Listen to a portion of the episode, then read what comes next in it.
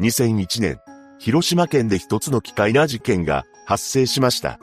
4人の家族が愛犬1匹と共に忽然と失踪してしまったのです。失踪時、机には朝食の準備がされているなど、数々の不可解な痕跡が残っていました。一体この家族に何があったのでしょうか詳細を見ていきましょう。2001年6月4日、その日、広島県世羅郡世羅町で山上さん一家4人と愛犬1匹の行方がわからなくなってしまいます。失踪したのは山上正宏さん58歳、妻の純子さん51歳、娘の千恵さん26歳、祖母の美恵さん79歳、それに愛犬のレオでした。4人についてもう少し詳しく見ていきます。まず、父親の正宏さんは失踪当時、建設会社に勤める会社員でした。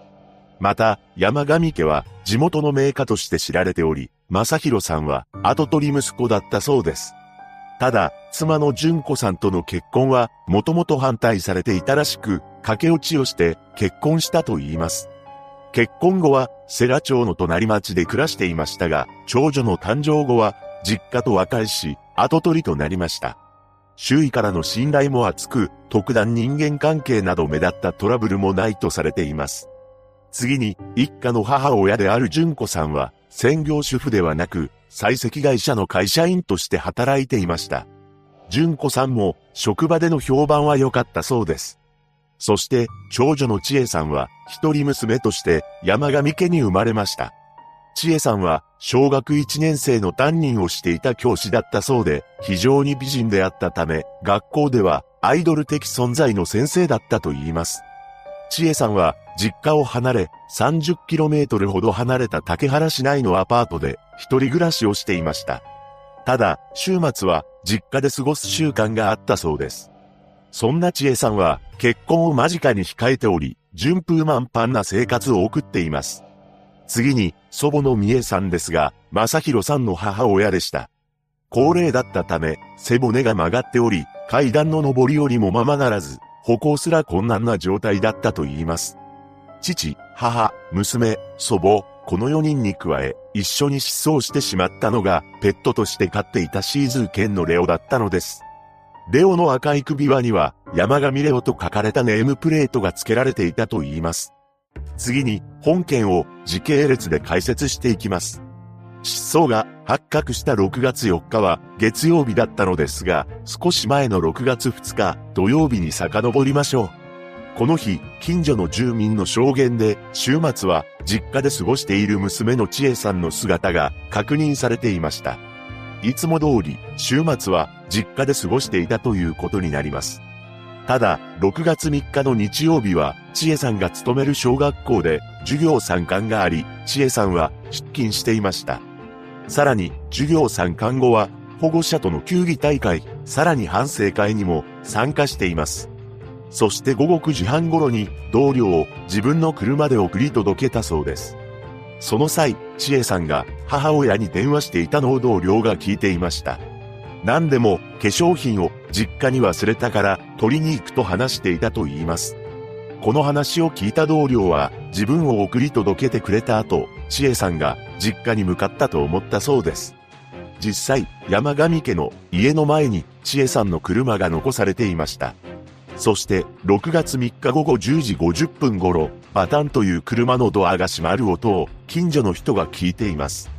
ただし、このバタンという音が娘の千恵さんが実家に戻ってきた時に車を降りた時の音か、正宏さんなど一家4人が車に乗り込んだ時の音かは不明です。その後、翌日の6月4日午前4時には、新聞配達員が山上家に訪れており、人の気配は感じられなかったと証言しています。また、山上家にはいつも止まっていた自家用車であるトヨタスプリンターはなく、千恵さんの車だけが残されていたそうなのです。このことから、6月3日の午後9時半に、千恵さんが同僚と別れてから実家に向かい、それから午前4時までの間に失踪してしまったのではと推測されています。そして、失踪発覚当日の6月4日、この日、実は妻の純子さんが会社の社員旅行で中国の大連へ行く出発日でした。ただ、集合時間になっても、純子さんが集合場所に現れません。これを不審に思った会社の同僚が山上家を訪れたのです。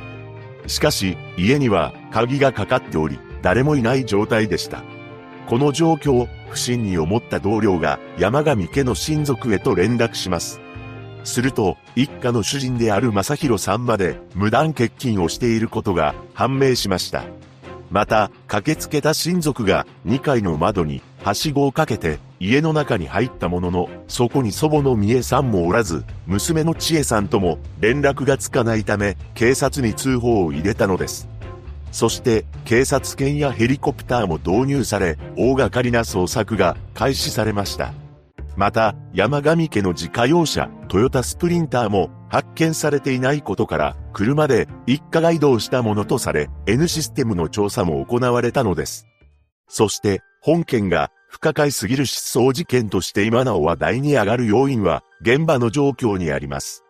まず、失踪当日にはテーブルに朝ごはんのおかずがいくつも用意され、虫除けネットがかけられた状態で置いてありました。また、台所には刻んだネギや卵がお椀に入れられた状態で置いてあったと言います。さらに、自宅の台所や廊下には電気がついたままだったそうなのです。家の中はまるでさっきまで人がいてごく普通の生活をしていたような状態でした。失踪を前々から予定していたのならこのような準備はしないと思うのです。そして預金通帳や財布などは自宅に置かれたままで、純子さんが社員旅行用に準備していた15万円もそのまま残されています。そうなれば、金銭目的で何らかの事件に巻き込まれた可能性は低いとされました。さらに、純子さんや千恵さんの携帯電話、正宏さんのポケベルも家に放置されていたのです。また、玄関はきちんと鍵がかけられており、窓も閉まっていました。ただ、唯一勝手口は開いていたと言います。祖母の美恵さんのベッドには人の形に盛り上がった布団があったそうで、先ほどまでそこに本人がいたような感じだったそうです。そして誰かが侵入を試みた形跡や争ったような跡もありませんでした。このことから一家が拉致被害に遭ったとも考えにくいのです。その後、純子さんの同僚が手作りのチラシを作成し、情報提供を求める活動をしています。また、千恵さんの交際相手の男性も全国各地を車中泊をしつつ探し回りました。千恵さんがまだ行方不明となる前に彼女が両親との思い出の場所として話していた京都にも出向いていたそうです。しかし、山上家を発見することはできず、何の手がかりも見つかりませんでした。それから15ヶ月後の2002年9月7日、この日、世羅町にある京丸ダムの暗い底に、車が逆さまにひっくり返った状態で沈んでいるのを通行人が発見します。普段は見えるはずのないダムの底ですが、当日はダムの水位が下がっていたため、偶然にも見えたそうです。その車が引き上げられるや否や、本件は衝撃的な展開を迎えます。なんと、車のナンバーが山上家の所有する車と一致したのです。さらに、車の中からは変わり果てた姿の人間が4体、また犬の亡骸も発見されました。ダムに沈んでいた車から発見された際、父親の正宏さんは私服でしたが、純子さん、千恵さん、美恵さんはパジャマ姿にサンダルといった服装でした。つまり、気の幹のまま車に乗り、そのままダムに突っ込んだか、何らかの原因で、一家が車ごとダムに落とされてしまったということになります。また、夫の正宏さんは、運転席に座ったままで、車のキーも差したままでした。運転席の窓ガラスだけが開けられ、フロントガラスが割れており、ギアはニュートラルになっていたそうです。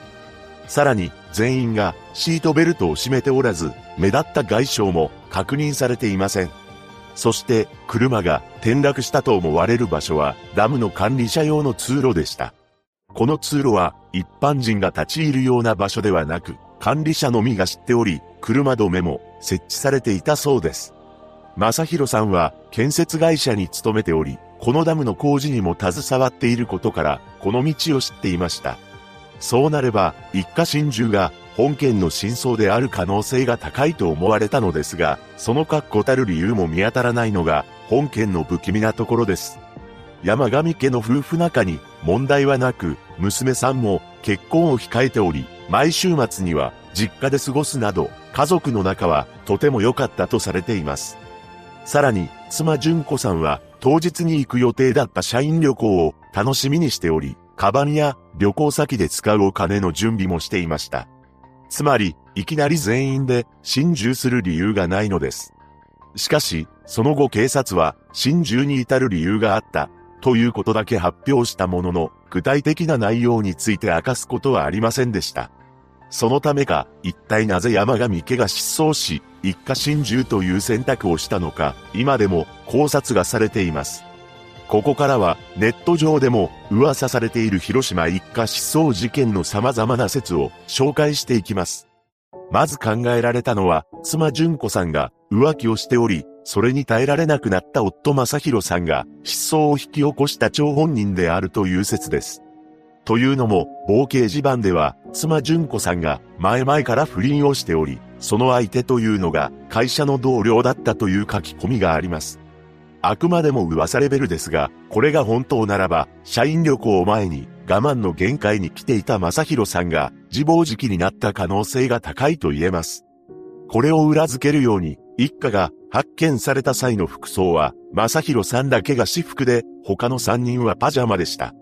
つまり、正宏さんは、もともとダムに突っ込むつもりで、車を発進させ、それを知らない残りの三人は言われるがまま、車に乗ってしまったということになります。ただ、結婚も控えていた可愛い娘を巻き込んでしまうほどの理由にはならないような気もします。しかも、いくら自暴自棄になっているとはいえ、家族三人を気の身気のまま車に乗せ、そのままダムまで走行することなど本当に可能なのでしょうか考えられるシナリオとして、正宏さんが家族全員を睡眠薬などで眠らせ、全員を車に運び、犯行に至ったという可能性です。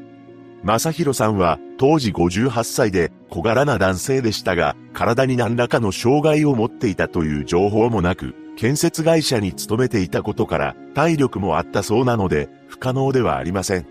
次に噂されているのがお金に関するトラブルです。地元の名家として知られており、裕福だった山上家ですが、実は、正宏さんの弟は、事業に失敗して多額の借金を背負っていたという話があります。弟の保証人は父親だったのですが、兄の正宏さんに借金の取り立てが行くようになったそうです。